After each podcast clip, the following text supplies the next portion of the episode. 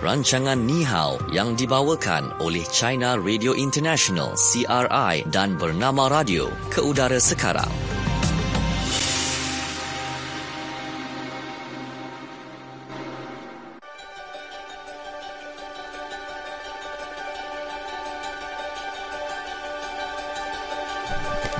Ya, bernama radio stesen berita bisnes anda dan uh, waktu ini kita bersama-sama dalam uh, program Ni Hao yang dibawakan oleh China Radio International dan bernama radio. Bersama-sama dengan saya Natasha Aimi. Dan saya Syuhada Armawan uh, dan juga rakan kita di China Radio International. Kita ada Melo. Melo. Hai Melo. Hai, hai, apa khabar? Kami baik saja di sini. Melo sihat Melo? Saya sihat. Okey, baik. Dan Melo akan temani kita dalam program Ni Hao pada hari ini dan dah tentunya ya ada peluang untuk anda memenangi wang ringgit dalam kuis kenali Cina ya dalam segmen kuis kenali Cina nanti dan pastikan anda betul-betul dengar uh, segala informasi yang Melo akan kongsikan untuk segmen yang pertama ini iaitu fokus di Cina. Fokus China. Right. Apa yang kita nak kongsikan dalam fokus di China ini ya pada 11 November yang lalu. Uh, LinkedIn ya mengumumkan laporan trend kemahiran masa depan di China ya ataupun di Shanghai di mana laporan ini dikatakan berasaskan data raya dalam tempoh 12 bulan yang lalu. Dan uh, menurutnya juga terdapat 10 kemahiran baharu iaitu petugas uh, kepatuhan uh, ataupun compliance officer. Kemudian ada juga pengkomputeran awan, cloud computing, sains dan uh, dat, sains data, data science iaitu data science, bahasa asing, pengurusan risiko, reka bentuk interaksi, ada juga kecerdasan buatan AI, rantai blok ataupun blockchain.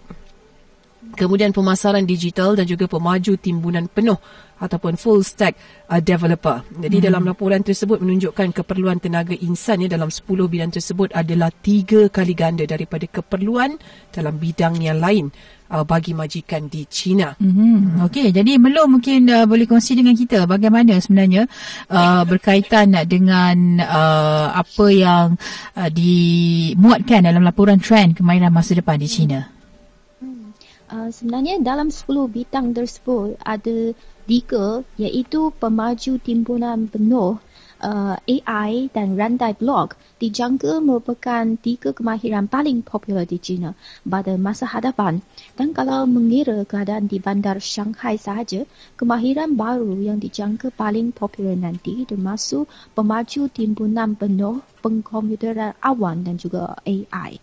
AI itu uh, gangga cerdasan uh, buatan.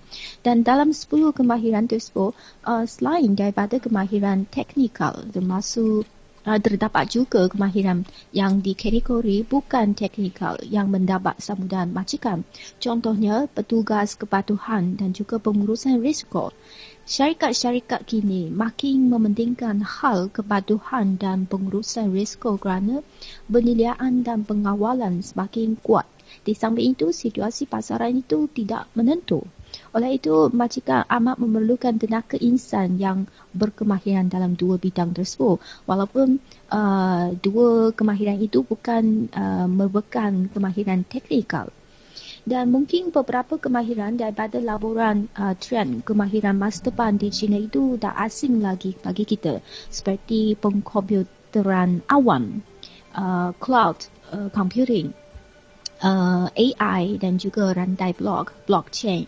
Uh, pengkomputeran awan itu sebagai contoh pengkomputeran awan satu kaedah memanfaatkan pengkomputeran sebagai satu perkhidmatan.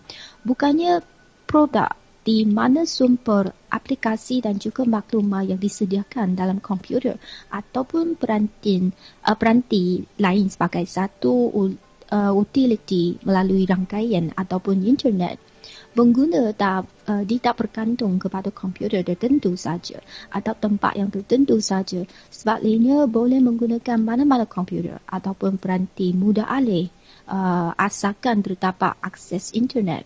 Dan pengkomputeran awan itu adalah proses di mana anda menggunakan internet sebagai tempat untuk menyimpan segala data beribadi sama ada dokumen, uh, foto, gambar, lagu ataupun video dan proses pengkomputeran awam berlaku apabila uh, anda memuat ahli alih data-data milik anda sendiri uh, lama di lama web kemudian data yang anda simpan itu boleh diambil uh, atau dicapai dari tempat yang lain, laptop yang lain, komputer, tablet ataupun dari mana-mana telefon bimbit melalui sambungan internet. Uh, istilah uh, inilah uh, tentang cloud, uh, cloud computing.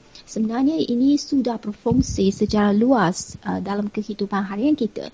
Dan kalau di China, di, uh, saya sebagai satu contoh, ya, saya guna uh, satu aplikasi uh, dicipta dan di, uh, beri, uh, disediakan perkhidmatan oleh uh, Baidu. Baidu Yun. Yun sebenarnya merujuk kepada awan ataupun cloud dalam bahasa Inggeris. Ini uh, menyediakan satu wahana atau uh, satu tempat yang semua pengguna boleh simpan uh, dokumen peribadi macam dokumen gambar, lagu, video. Video biasanya sangat besar. Tapi kita boleh simpan dalam aplikasi Baidu ini itu dan nanti kalau saya nak mencari maklumat tersebut dan file tersebut boleh terus guna aplikasi ataupun di mana-mana komputer uh, kalau saya boleh hubungi dengan internet ini memang memudahkan kita dan yang paling uh, yang lebih berfungsi bagi saya sendiri adalah waktu saya kalau melancung keluar mungkin akan mengambil banyak foto ataupun video tentang tempat pelancongan tersebut. Uh, dan uh, sehingga mungkin uh, yang uh, foto dan video itu terlalu banyak sehingga telefon bimbit saya tak boleh muat begitu banyak lagi. Dan saya boleh terus menggunakan internet untuk uh, memuat uh, semua file itu kepada uh, Baidu Yun Awan berkomputer awan tersebut dan uh, Uh, supaya saya boleh mengambil lebih banyak foto dan video waktu saya melancong di luar. Waktu saya sudah balik, saya boleh download semua file tersebut melalui uh, uh, pengkomputeran awang di Ali Yun aplikasi itu melalui uh, telefon pindah ataupun komputer. Ini memang memudahkan orang yang suka mengambil foto di luar kan dan uh, istilah rantai blog sebagai satu contoh yang lain sebab ini sangat popular di China walaupun mungkin masih uh, asing bagi kebanyakan orang dan penggunaan teknologi rantai blok itu memainkan peranan yang penting dalam pembaharuan teknologi dan uh, transformasi industri. Maka patut dijadikan tumpuan inovasi yang diambil kira dan diutamakan. Ini bukan saya kata begitu. Uh, sebaliknya demikian dinyatakan oleh Presiden China Xi Jinping. Uh, beliau sebagai pemimpin yang tertinggi China menggerakkan perkembangan teknologi rantai blok dan memperhebat kemampuan penggunaan dan pengendalian teknologi tersebut agar mengoptimumkan peranannya dalam membangunkan negara yang kuat dalam ruang cyber dan mengembangkan ekonomi digital uh, dan menyokong pembangunan sosioekonomi. Uh, eh, dari segi ini kita boleh bayangkan uh, ran, walaupun istilah rantai blok, blockchain itu masih asing bagi kita tapi peranannya atau fungsinya pada masa depan dijangka ada prospek yang lebih cerah dan boleh digunakan di tempat yang lebih luas. Dan laporan trend kemahiran masa depan di China yang kita kongsi hari ini merupakan rujukan yang penting bagi mereka yang mencari peluang kerja terutamanya golongan muda ataupun uh, graduate. Uh, malah saya rasa juga agak penting bagi mereka yang mungkin belum belum begitu uh, jelas apa bidang yang uh, sendiri ceburi pada masa depan sebelum masuk ke universiti atau college. Jadi ini sebagai satu rujukan yang bagus bagi mereka dan juga boleh um, uh, sangat uh, penting bagi mereka kalau ingin belajar dan juga menguasai suatu kemahiran baru itu untuk menghadapi cabaran pada masa hadapan walaupun mungkin sudah menguasai suatu kemahiran eh, yang popular pada masa kini. Tapi uh, sebelum bidang kemahiran itu lebih fokus pada masa depan. Ini juga agak baik bagi mereka nak buat rancangan uh, seterusnya untuk masa depan. Inilah keadaan tentang uh, trend. Uh, kemahiran masa depan di China yang diterbitkan, diumumkan baru-baru ini. Okey, baik. baik. Uh, saya rasa bila adanya uh, kemudahan seperti ini membantu juga. Kadang-kadang bila telefon pintar kita kan, bukannya memanglah ada yang beli uh, kapasitinya agak besar. Betul. Okey, tapi tak tak bertahan dalam masa yang lama. Mhm. Kadang-kadang penuh kan Ya. uh, dan membuatkan kita kena letak ataupun penstorannya kena di tempat lain. Ya. Ah. Dan kalau kita lihat kalau apa ni storan dia tu besar, harga pun besar.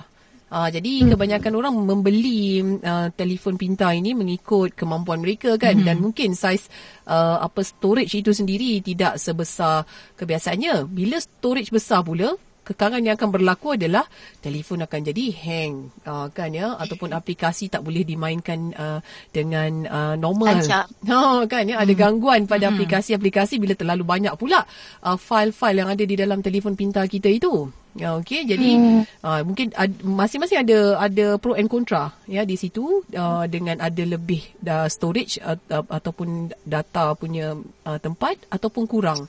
Ada kelebihan dan kekurangannya masing-masing. Okey.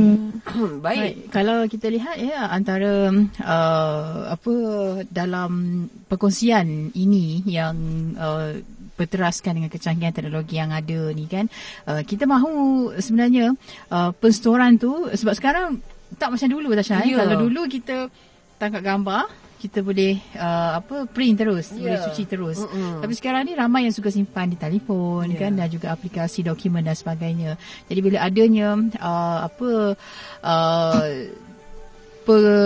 penstoran data yang Hmm. yang lebih efisien uh, seperti per, perkomputeran awan dan sebagainya ia membantu sedikit sebanyaklah kita boleh simpan uh, segala Hmm. dokumen uh, gambar-gambar uh, supaya uh, tak hilang lah Ya. Uh, tapi kena pandai juga menggunakannya. Tapi Betul. kalau macam salah guna akan hilang juga. Hmm. Hmm. Kan ya. Okey. Seperti melupakan password. Ya, password betul. Ah. Pas, password tu Atau- Atau, masalah besar saya rasa. Betul. kan ya.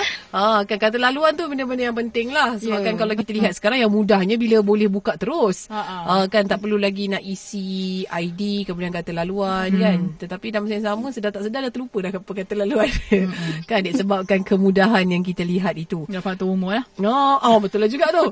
Okey. Dan bila kita cerita tentang inilah dia uh, teknologi semakin lama semakin luar biasa kan Shu ya Melo juga um, itu itu baru tentang telefon pintar. Uh, fungsi-fungsi di telefon pintar. Ini dengan kabarnya kan antara lain juga pekerjaan juga mm-hmm. uh, kan yang turut akan um, akan terasa implikasinya bila uh, teknologi yang akan menguasai kita nanti. Mm-hmm. Uh, dikabarkan ya 75 juta kerja yang juga bakal pupus.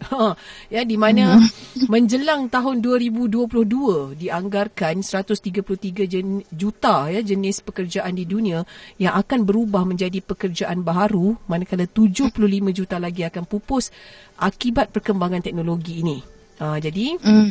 dapatan ini ya diperoleh daripada hasil laporan pekerjaan masa hadapan 2018 yang dirumuskan oleh World Economic Forum mm-hmm. yang uh, persidangannya dilangsungkan di Switzerland ya pada tahun lalu dan pengarah Institut Maklumat dan Analisis Pasaran Buruh uh, Ilmiah iaitu Wan Zulkifli Wan Stapa berkata ya dapatan itu menunjukkan ada 10 pekerjaan terbaru yang akan ambil alih pasaran kerja dunia yang menggantikan 10 lagi pekerjaan semasa ataupun pekerjaan yang bakal pupus nanti. Mm-hmm. Uh, jadi pekerjaan mm-hmm. baru ini merujuklah kepada kerja sedia ada dan akan menjadi pekerjaan kritikal ataupun penting ya pada masa hadapan manakala pekerjaan yang pupus pula merujuk kepada kerja semasa tetapi permintaan ataupun kepentingannya dah jadi semakin berkurangan. Hmm, okey, hmm. baik. Dan sebelum ini juga disebut sebenarnya 65% pekerjaan akan hilang menjelang tahun 2027. Hmm. Uh, apa yang dinyatakan bahawa dari segi uh, penggunaan kemajuan teknologi yang dapat melihat uh, Malaysia ya, kehilangan lebih kurang 65% daripada pekerjaan semasa pada tahun 2027. Uh, dan tenaga kerja mahir tempatan uh, disebut satu sektor yang perlu diperkasakan dengan kemahiran untuk memanfaatkan bakat dan potensi mereka yang sepatutnya dan uh, ketika uh, menyebut tentang hal itu 28% rakyat Malaysia terdiri daripada tenaga kerja berkemahiran tinggi. Mm-hmm. Sebab sekarang ni pun kalau di Malaysia uh, apa sektor TVET itu sendiri ya, Betul. yang uh, menjadi Pilihan, eh? pilihan dan juga hmm. pelbagai pencapaian telah pun uh, diperoleh oleh anak-anak muda khususnya dengan hmm. pelbagai idea yang di, di, di, dilontarkan uh, berteraskan teknologi dan juga sains.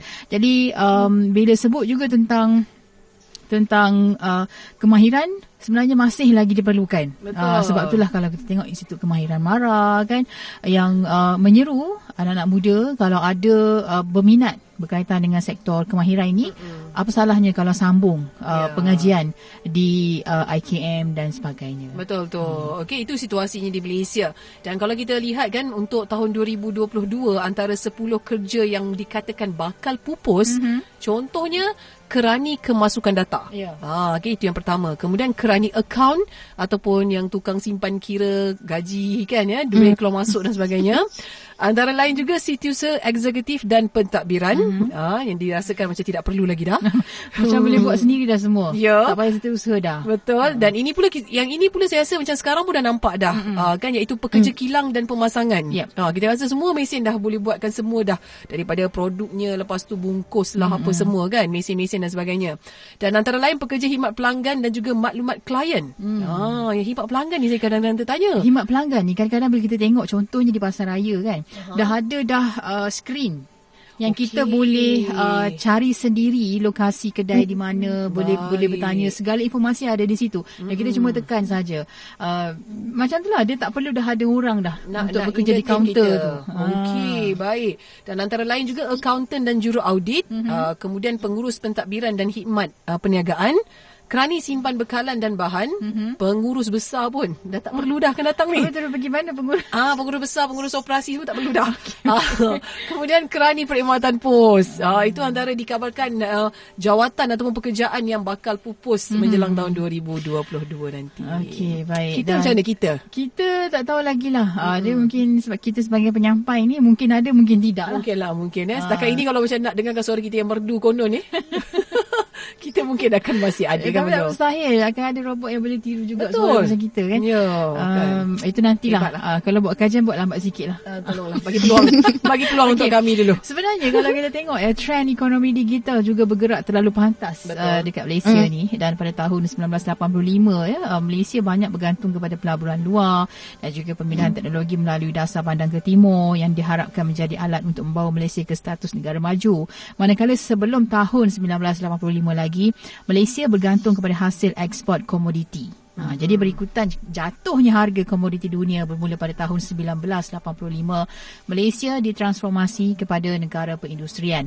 Namun uh, kajian menunjukkan syarikat multinasional tidak berminat memindahkan teknologi mereka ke negara lain. Mm-hmm. Nyata sekali uh, pemindahan teknologi tidak berlaku mengikut seperti apa yang dirancangkan. Uh, tak seperti Malaysia, uh, Korea dan Taiwan yang uh, tidak bergantung kepada pemindahan teknologi malah mereka belajar sendiri dan mencipta teknologi sendiri. Wow. Ah jadi tak adalah uh, macam berharap dekat orang lain. Mereka boleh bangun sendiri dan uh, jelas menunjukkan bahawa uh, untuk keadaan ini mungkinlah memerlukan satu anjakan lah di Malaysia kan. Betul. Uh, mungkin dari segi itulah uh, teknologi yang ada, kemahiran yang ada tu kena kena lebih uh, uh, maju lagi dibangunkan. Ya, dan seiring kita rasa mungkin ada juga uh, hikmat uh, kemahiran tu masih lagi diperlukan. Mm-hmm. Uh, kan ya contohnya mesti kena ada orang yang mengawal teknologi ni juga. Ya. Ah, kan ya kalau dia dia jalan mm-hmm. je kan tak tahu mana hala tuju pula. Okey, baik. Itu dah dalam segmen fokus di China dan sekarang ni kita nak dengarkan pula pendapat daripada pendengar-pendengar kita mm-hmm. untuk segmen fokus apa kata anda? Fokus, apa kata anda? Baik. Okey, kita nak tanya uh, kepada pendengar-pendengar kita ya, apa agaknya pandangan anda semua mm-hmm. tentang 10 kemahiran baharu pada masa depan di China ini? Mm-hmm. Macam Ah, tadi yang disebut oleh uh, Tasha dan juga Melu iaitu uh, berkaitan dengan petugas kepatuhan, mm-hmm. perkomputeran awan, sains data, bahasa asing, pengurusan risiko, reka bentuk interaksi, uh, kecerdasan buatan ataupun artificial intelligence, rantaian blok atau blockchain, pemasaran digital, pemaju timbunan penuh ataupun full stack developer. Ya. Ah, apa pandangan anda? Okey, Ya. kalau ada uh, mungkin anda nak kongsikan uh, tentang kemahiran yang anda kuasai juga, anda boleh uh, share di uh, Facebook bernama Radio. Ya, betul tu. Okey. Baik, dan ini uh, soalan daripada Hilmi. Hmm. Dia kata, nanti kan masa IR 4.0 nanti, uh, muncul muncullah kerja-kerja yang pelik-pelik katanya. Mm-hmm. Uh, mungkin masa tu dah tak ikut masa dah kan 9 to 5 ni dah tak ada lagi dah 8 jam semua dah tak ada dah semua dah tukar-tukar dah dia kata. Uh, jadi uh, kalau katalah kerja-kerja seperti ini uh, apa ni dah tak ada uh, kan dia kata uh, jadi bagaimana nak dikira dengan pen, penjawatan mereka ni? Mm-hmm. Ha, kan betul juga tu, kan? Mungkin adalah nanti sistemnya tu kan. Kita rasa okey yang memenuhi permintaan pada waktu tersebut. Mm-hmm. Uh, dan ini pula uh, Salim kata uh, masa tu juga nanti uh, mungkin tak guna dah kelulusan. Uh, lepasan SPM macam di Malaysia ni kan sekarang dah ramai dah belajar uh, kemahiran sendiri mm-hmm. uh, kan. Mm-hmm. Ya, so jadi tak ada masalah lah walaupun tak ada kelulusan tapi masih lagi yang kata boleh dapat kerja ataupun hmm. pendapatan lah kan kadang-kadang mungkin mereka tak bekerja dengan apa ni mana-mana syarikat hmm. oh, sendiri dah boleh build up perniagaan hmm. sendiri. Hmm, itulah dia. Dan satu lagi berkaitan dengan uh, apa peningkatan ataupun uh, kemajuan yang ada uh, kata rakan kita Sufian. Katanya uh, sememangnya kalau lihat dari segi 10 kemahiran baru ini banyaknya membantu. Tapi sedikit sebanyak saya rasa kena tahu juga tentang uh, teknik-teknik yang konvensional. Uh-huh. supaya kalaulah mungkin ada masalah dekat teknik-teknik baru ni uh, dia kena berbalik kepada konvensional balik Betul. Uh, tapi kalau, kalau tak tahu macam susah juga tu. Hmm, hmm. Kan itu yang katanya apa? Sistem lama tu kadang-kadang diperlukan juga. Diperlukan juga. Akan balik pada manual kan. Ya, kan ya. Dan antara lain juga uh, ini apa yang dikongsikan uh, oleh uh, Encik Rahman hmm. uh, katanya tentang uh, pembuatan AI itu kita rasakan itu antara yang memang menarik perhatian lah. Sekarang kita lihat dah banyak juga perkara yang dah pun menggunakan teknologi AI. Hmm. Hmm. Okey, baik itu antara pandangan rakan-rakan yep. kita uh, di media sosial berkaitan dengan uh, segmen fokus apa kata anda. Okey, hmm. kita akan kembali seketika nanti uh, Melo uh, kita nak bawakan dalam fokus di Malaysia iaitu perkembangan sukan elektronik. Ya, terus saja dengarkan bernama radio stesen berita Bisnes Anda.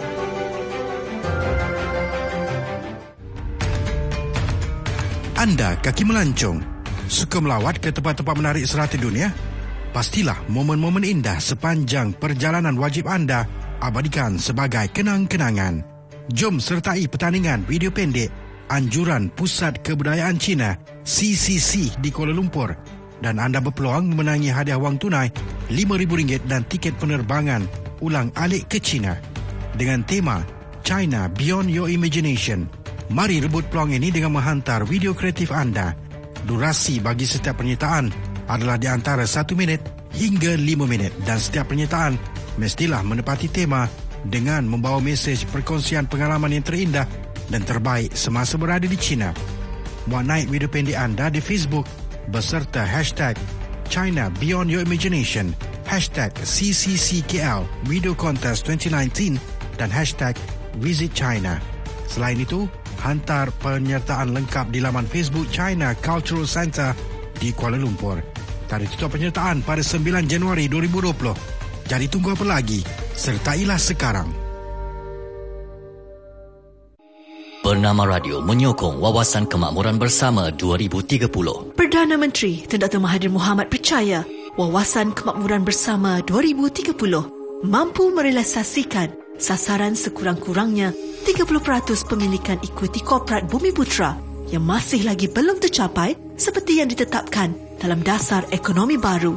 Bagaimanapun, beliau menegaskan Bumi Putra perlu tampil berdaya maju dan menyambut segala peluang yang disediakan oleh kerajaan bagi mencapai matlamat WKB 2030. Katanya, Bumi Putra perlu menangkis sikap malas dan memilih pekerjaan agar peluang yang disediakan tidak direbut oleh orang lain, terutamanya pendatang tanpa izin yang rela bekerja walaupun pekerjaan tersebut dianggap berat bahaya dan kotor oleh rakyat tempatan. Wawasan Kemakmuran Bersama 2030 17.5 juta ringgit yang diperuntukkan bagi tempoh 5 tahun kepada Malaysia Professional Accountancy Centre atau MyPac adalah seiring dengan sasaran untuk mencapai 3,000 accountant berdaftar dengan Institute Accountant Malaysia atau MIA. Setakat ini hanya 1,554 accountant Bumi Putra berdaftar dan negara memiliki 34,000 orang accountant bertauliah sehingga Julai 2018. Antara faktor golongan Bumi Putra dilihat ketinggalan jauh dalam bidang ini adalah kerana faktor limitasi sumber kewangan mengambil kira yuran peperiksaan ACCA menelan belanja RM700 untuk satu kertas peperiksaan. Ramai dalam kalangan pelajar Bumi Putra masih tidak mampu untuk menampung kos mengambil peperiksaan untuk melayakkan diri mereka bergelar sebagai accountant profesional bertauliah. Dengarkan program Seiring Sejalan bersama-sama MyPack setiap Khamis pukul 10.30 pagi. Bersama-sama saya, Amar Yusof dan barisan tetamu dengan kisah suka duka bergelar Accountant Bertauliah dengan bantuan MyPack. Hanya di Bernama Radio Stesen Berita Bisnes Anda.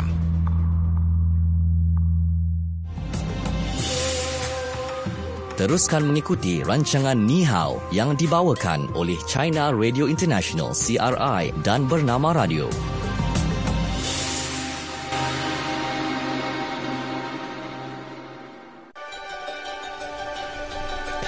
Ya kembali waktu ini dalam program Ni Hao yang dibawakan uh, oleh uh, China Radio International dan juga bernama Radio dan kita terus saja ke segmen yang seterusnya iaitu Fokus di Malaysia. Fokus Malaysia. Okey baik untuk uh, fokus di Malaysia uh, kita bawakan perkembangan sukan elektronik ataupun e-sukan ya uh-huh. yang memasuki fasa baru apabila menjadi acara pingat dalam Temasya Sukan C 2019 yang berlangsung di Filipina yang akan berlangsung dari 30 November hingga 11 Disember nanti. Yeah. Okey dan melihat kepada permainan itu uh, yang akan dipertandingkan dalam acara pingat dan kemenangan pasukan, sesebuah negara akan memberi kesan kepada jumlah kutipan pingat dalam senarai negara yang bertanding. Ya, jadi penyertaan pasukan e-sukan negara dalam acara yang dipertandingkan buat julung-julung kalinya ya dalam sukan C ini uh, dilihat memikul cabaran untuk membawa pulang dua pingat emas. Mm-hmm. Uh, jadi sasaran ini menjadi pembakar semangat kepada mereka untuk menyumbangkan pingat pada negara. Jadi membariskan atlet terbaik dari seluruh negara, uh, pasukan e-sukan yang diwakili oleh 24 pemain ya usia antara 15 hingga 26 tahun.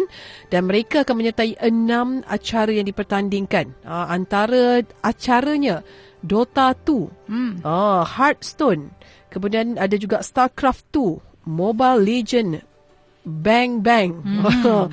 Arena of Valor dan juga Taken 7 ah, saya rasa ni peminat-peminat e-sukan ni tahulah ni semua hmm. ni kan ah, maklumlah mak budak ni macam tak tahu sangat tapi pernah dengar lah orang sebut-sebut ah, Dota kan. ni semua kan tapi itulah uh, akan menjadi satu uh, ruang yang agak meriah juga saya rasa bagi peminat-peminat uh, e-sukan mereka pasti akan menyokong um, mungkin jenis game Betul? yang mereka uh, suka dan uh, atlet dari Malaysia yeah. yang bertanding untuk kategori kategori e-sukan ini. Okey hmm. dan sebenarnya ini merupakan kali pertama ya e-sukan uh, dipertandingkan secara rasmi dengan pingat dalam mana-mana temasya sukan yang ditiraf oleh jawatan kuasa Olimpik antarabangsa. Ya uh, dan walaupun uh, berpotensi untuk menjuarai kesemua kategori, pasukan negara tidak mahu meletakkan harapan yang terlalu tinggi.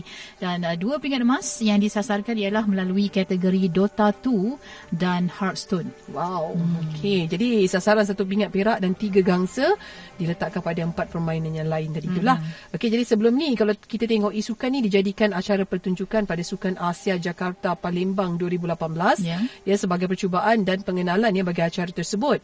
Dan Sukan C 2019 pula menjadi temasya sukan pertama di dunia yang secara rasminya menyenaraikan e-sukan sebagai acara pingat. Ha, jadi pasukan negara dijangka berdepan persaingan sengit dengan pasukan tuan rumah iaitu Filipina mm-hmm. dan kemudian pasukan Thailand juga.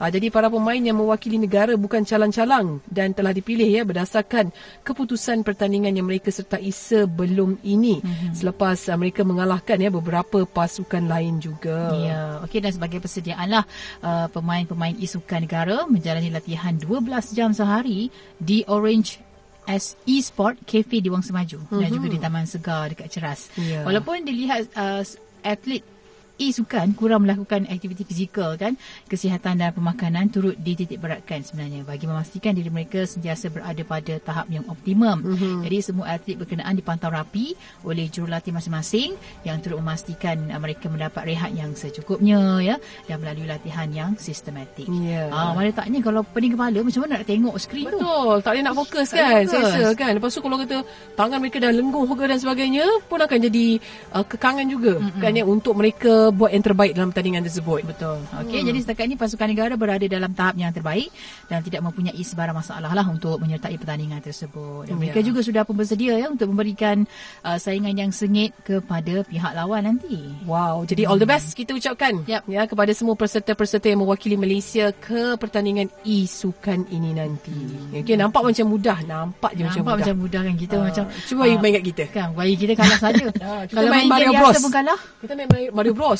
Tanduk tanduk tanduk tanduk tu kan. Itu pun kalah, itu pun kalah. kalah je nak lompat tak lepas. Okey, baik. Di China mungkin um, sukan ha, e-sukan ni macam mana? Melu? Oh, sama. Walaupun pada pandangan saya, saya selalu tak kategorikan uh, e-sukan ini sebagai jenis sukan atau ajaran senaman.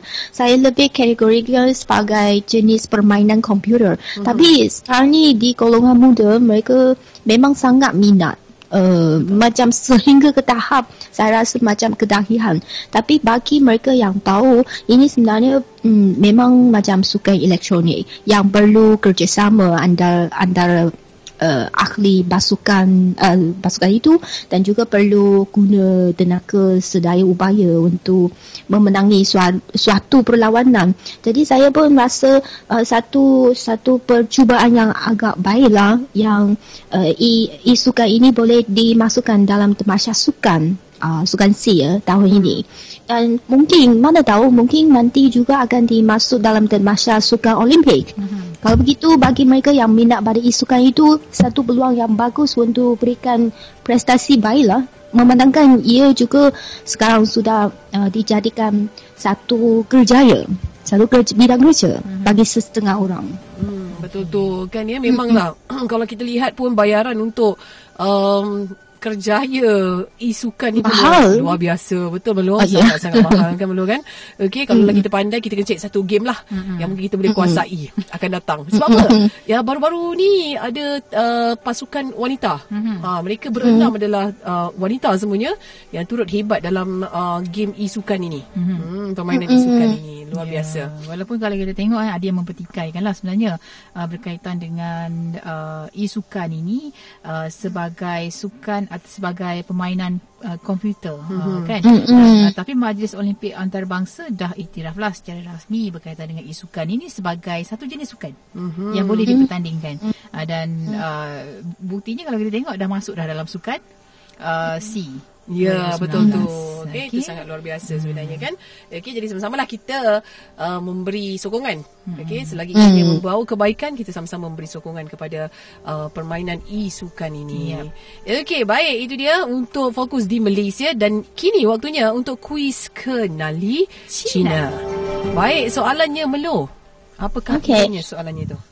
Soalan untuk hari ini uh, sebutkan tiga daripada sepuluh kemahiran baru yang tersenarai dalam laporan trend kemahiran masa depan di China. Okey. Cuba berikan tiga. Tadi ada sepuluh disebut. Ya. Ada, ada ya. sepuluh dan uh, berikan tiga sahaja uh, yang tersenarai dalam laporan trend kemahiran masa depan di China. Ha, hmm. Kalau anda tahu uh, tiga daripada sepuluh Okey, kemahiran tersebut anda boleh hubungi kami 0326927939. RM50 kami akan berikan kepada yang jawab dengan betul. Ya, okay? betul betul. Okey. Jadi kita tengok siapakah yang bertuah yang boleh memberikan tiga sahaja daripada sepuluh itu. Okey. Ah, baik, kita dah ada pemanggil di talian. Hmm. Siapakah di sana? Hello. Hmm, Chin ni. Selamat petang. Chin. Ya, Chin. Selamat petang. Ya, selamat petang. Okey, Encik Chin. Berikan uh, tiga daripada sepuluh kemahiran baru yang tersenarai dalam laporan trend kemahiran masa depan di China. Pengkomputeran awal. Okey. AI hmm. dengan blockchain. Blockchain. Okey, bagaimana Melo? Betul. Betul. Ya. Yeah. Ya, Encik Chin. Okey, boleh tinggalkan maklumat dengan penerbit. Ya. Dia dah ada pemenang untuk hari ini. Yang belum menang, jangan kecewa sangat. Betul. Esok kita akan bawakan lagi kuis kenali China. Ya. Okay. Kita dah asingkan dah sampul-sampul. Dah. Sampul dah banyak. Ringgit sampul depan kita. RM50 setiap satunya. Betul okay. tu. Okey, baik. Itu dia untuk kuis kenali China. Dan sekarang waktunya untuk kami pula belajar bahasa Mandarin. Mm-hmm. Okey, Cikgu Melo, silakan. Ah, okay. Uh, rantai blok atau blockchain dalam bahasa Mandarin, uh, 区区块链，区块链，区区啊，区块链，区块链，不懂啊。假如用 computer 啊，用 computer 啊，到 per computer 啊，one。那咱们把这个呃，Mandarin 云计算，OK，云计算，云云计算，云计算。运气算，云云计算.运气算， 云itu awan. 云计算 计算. Betul. Okey Ah, kalau 10 kemahiran baharu pada masa hadapan, uh, 未未来十大新型技能。未来是的新兴技能。 Ah, bagus. Okey. Betul. Baik, baik. Marilah kita mulakan daripada awal. Mulakan Syu. daripada Baik. awal rantaian blok ataupun blockchain dalam bahasa Mandarinnya Chu Guai Lian. Hmm, betul. Okey. Pengkomputeran awan dalam bahasa Mandarinnya Yun Ji Suan. Yun Ji Suan. Yun. Yun, yun Ji Suan. Ah, betul. Okey. Sepuluh kemahiran baru pada masa hadapan.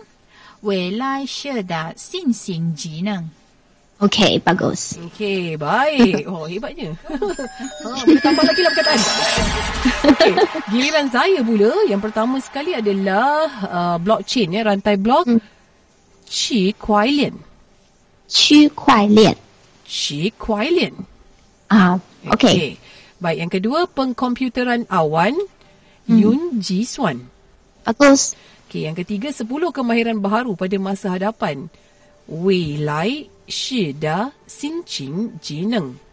Ah, betul. Eh, Okey, itu dia. Alright. Ah, ayat-ayat dalam bahasa Mandarin untuk hari ini. Terima kasih kita ucapkan kepada Melo ya kerana bersama-sama dengan kami pada episod hari ini. Ya. Dan mewakili penerbit Nihau kita ada Hazri Rahil ya dan uh, kepada anda semua jangan lupa esok ada lagi peluang untuk anda ya memenangi RM50 dalam kuis kenali Cina. Okey, baik kita berakhir di sini Ya. dan kita jumpa lagi esok mewakili penerbit Nihau Hazri Rahil, saya Syuhada Armawan. Dan saya Natasha Aimi kita jumpa lagi Melo. Bye bye. Bye bye.